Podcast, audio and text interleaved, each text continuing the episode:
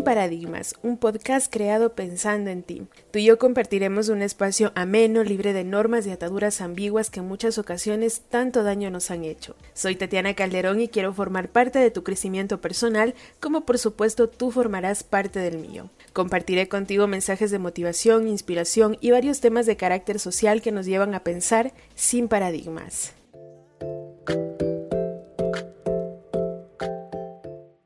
Hola, hola amigos, ¿cómo están? Muy buena vida. Gracias por acompañarme en un nuevo episodio de Sin Paradigmas. Y bueno, este miércoles la verdad que tiene un toque diferente, un toque especial para todos los lojanos, ya que estamos celebrando un año más del aniversario de nuestra ciudad, la capital musical del Ecuador. Esta bella tierra que nos vio nacer, crecer y nos brinda tantas oportunidades. Feliz de poder saludar a Loja por este medio y de compartir esa alegría que sentimos por llegar a un bicentenario.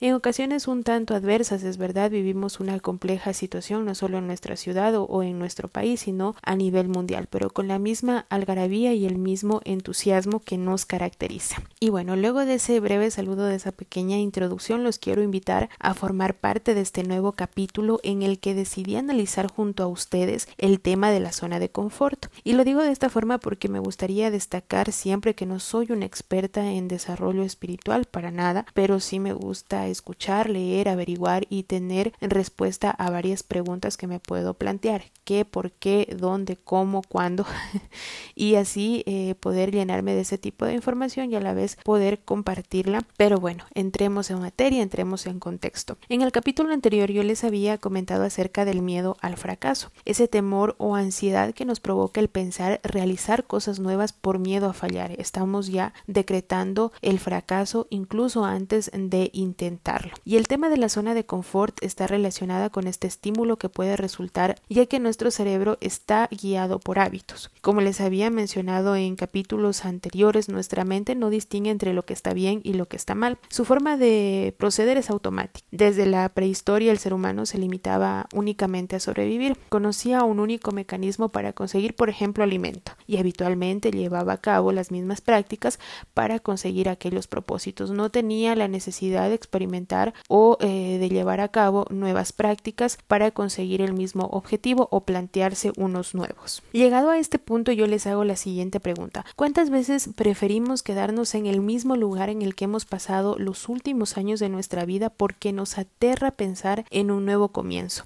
Lamentablemente esto suena tan conformista pero es tan real y lo aplicamos en varios ámbitos, en el económico, el social, el laboral e incluso en el sentimental. Nos conformamos con lo poco o con lo mediocre porque creemos que si intentamos algo nuevo habremos perdido más de lo que hemos ganado. Muy bien, ahora que ya tenemos todo este tipo de información a mano, conocemos que es la zona de confort y somos conscientes de que todos hemos estado en ella y es más, hay personas que, que seguimos dentro de la misma, nos llegamos a preguntar cómo hago para enfrentar esto, cómo puedo salir de mi zona de confort. Hace unos días atrás escuchaba una de las conferencias de Patricia Ramírez, española especializada en psicología familiar, en donde trataba el tema de la zona de confort y brindaba varias recomendaciones para poder salir de ella, que a mí me gustaría poder compartir contigo. Como primer punto, Ramírez se recomienda descubrir aquello que nos está limitando, cuál es la pared con la que constantemente estamos chocando, que nos lleva a la frustración, a ya no querer avanzar. Para esto es necesario escribirlo, de esta manera seremos mucho más conscientes de esta información. Eh, Ramírez recomienda eh, practicar la escritura a mano, o sea, tener papel y lápiz para poder plasmar mediante la escritura esos pensamientos. Esto, según la propia psicóloga, nos puede eh, llevar a ser más conscientes de este tipo de información, se nos va a quedar en nuestro subconsciente y obviamente vamos a ser capaces de distinguir cuál es la información real. Una vez que tenemos claro ese paradigma que nos impide avanzar, necesitamos preguntarnos ¿para qué? Es necesario encontrar el motivo por el que deseamos realizar cambios en nuestra vida. Esto nos sirve como un estímulo para avanzar. Hay que recordar algo bastante importante y es que el ser humano basa sus logros en la motivación que encuentra, ya sea en la propia o en motivación externa. Todos creo que eh, logramos o conseguimos algo en específico de acuerdo a cómo nos sintamos motivados. Uno de los puntos que en lo particular me identificó un poco más fue el tercer punto, y es que eh, todos carecemos de autoestima. Llevamos a un extremo insano nuestros problemas de confianza, nos creemos incapaces. Lamentablemente, eh, de pequeños creo que todos nos encontramos con un panorama parecido o con las siguientes frases. Yo las voy a mencionar y seguramente eh, tú vas a analizarlas y vas a decir si a mí también me pasó. Nos encontramos con personas que nos decían que no podíamos, que no servíamos, que si hacíamos algo lo íbamos a dañar, incluso entre palabras más fuertes, que éramos inútiles, etcétera, etcétera. Esta información se quedó tan impregnada en nuestra mente que proyectamos esas frustraciones a cada momento de nuestra vida. Esto nos lleva al cuarto punto que es ser capaces de reconocer que no tenemos escasez de talento, únicamente tenemos que trabajar en descubrir cuáles son, perfeccionar aquellas habilidades que todos poseemos. Y una gran estrategia que nos ofrece Ramírez dentro de este punto para poder identificar nuestras capacidades es deshacernos de todo lo que no nos gusta, eliminar de nuestra mente todo lo que no está sumando. El quinto punto tratado por Ramírez fue una de mis partes favoritas para ser muy sincera. Ella nos invita a darnos cuenta del poder que tiene nuestra mente, concentrar nuestros pensamientos y acciones en que las cosas van a salir bien. A veces, lamentablemente, desperdiciamos tanto tiempo y tanta energía en concentrarnos en lo negativo que nos estamos olvidando de que es lo positivo, los, los pensamientos que suman, que nos van a llevar a conseguir nuestros objetivos. Llegando ya al sexto punto, yo te pido que prestes mucha atención, ya que eh, aquí tratamos algo muy importante y es llenarnos de pensamientos positivos. Bueno, en el punto anterior realmente te decía que gastamos mucho tiempo en lo que podría salir mal, que olvidamos en lo que se iba a sumar. Si no queremos que algo ocurra, ¿por qué gastamos nuestro pensamiento en eso? Como les decía, comencemos a desechar todo aquello que no nos suma, que no nos sirve, que nos está prácticamente estorbando y comencemos a llenarnos de pensamientos positivos. ¿Por qué si yo empiezo un nuevo proyecto? ¿Por qué si empiezo un nuevo emprendimiento? Si me pongo un negocio, estoy constantemente pensando en que me va a ir mal, ocupo mi mente, mi energía, mi concentración en eso. ¿Por qué más bien no eh, pienso, no analizo que las cosas van a salir bien, que ese negocio va a prosperar, que voy a tener clientela, etcétera, etcétera? Y para seguir avanzando necesitamos emplear un lenguaje positivo y esto lo tenemos como séptimo punto. Es necesario recalcar que necesitamos deshacernos de lo malo. Para esto Ramírez nos recomienda cerrar los ojos, proyectar lo malo y desearle lo mejor, desearle como ella dice textualmente, paz, bienestar, mucha suerte y que le vaya bonito. Esto podemos practicarlo con las cosas o con las personas. Podemos simplemente desearle mucha suerte, por ejemplo, a una persona que ya no nos está aportando en, nuestra vida para que le vaya muy bien, le deseamos lo mejor, pero simplemente para nosotros ya no es un aporte, ya no nos sentimos felices con esa persona o en esa situación y simplemente tenemos que salirnos de ese momento, de esa situación. Vamos a animarnos a practicar esto, a comenzar a eh, eliminar ese apego que a veces tenemos de manera emocional con las cosas o con las personas que nos están llevando al fracaso.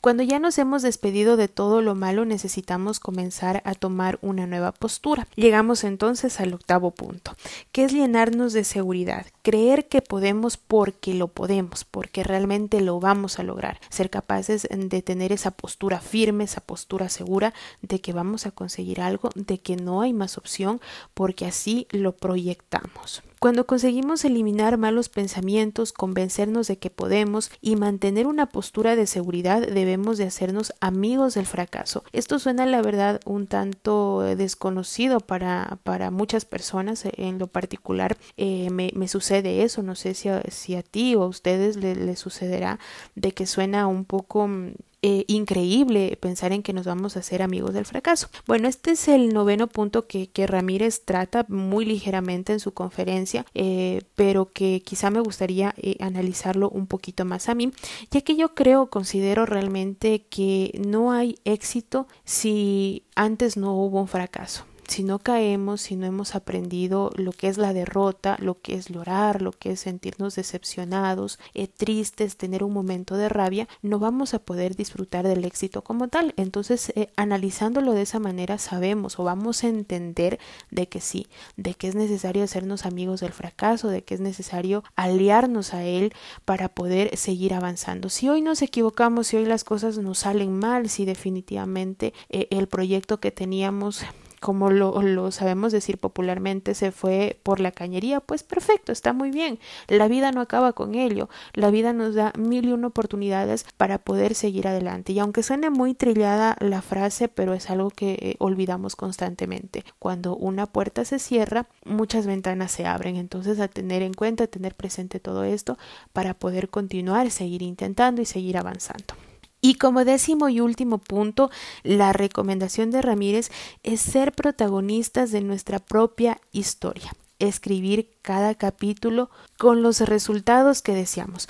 Yo si les digo en este momento escribamos una historia, un cuento de hadas, un, eh, un capítulo para una novela, eh, seguramente ustedes van a, hacerlo de, de, manera tan bonita que a la final los protagonistas eh, van a ser felices, va a haber un final feliz. Asimismo seamos con nuestra vida, anticipémonos a los hechos, decretemos que las cosas van a salir bien, que nuestro resultado final de aquello que hoy me propongo va a salir de manera positiva, porque así las cosas van a fluir de una mejor manera. Voy a hacer todo lo posible para conseguirme, voy a deshacer de pensamientos negativos, porque como yo ya escribí el capítulo de mi historia, yo ya sé cuál es el final, tengo que llegar ahí, tengo que conseguir ese final feliz que yo sé que me merezco. Y bueno, ese es el capítulo de hoy en día. Creo que tenemos a la mano todas las herramientas necesarias para comenzar a hacer los cambios que requiere nuestra vida. No pongamos más pretextos, no pongamos más excusas, seamos dueños de nuestra vida, dueños de nuestra verdad, obviamente siempre también tratando de tener una mente abierta para llenarnos de más información que podemos conseguir de manera externa de, de otras personas, pero siempre, como les decía, siendo los protagonistas de nuestra historia. Seamos capaces de ir cambiando nuestros paradigmas, vuelvo y repito esto porque es algo muy necesario para comenzar a realizar esos cambios, para ver resultados diferentes. Recordemos que si yo quiero ver resultados diferentes, tengo que comenzar a hacer cosas diferentes. Gracias por haberme acompañado en estos minutos. Los espero la siguiente semana para un nuevo episodio de Sin Paradigmas.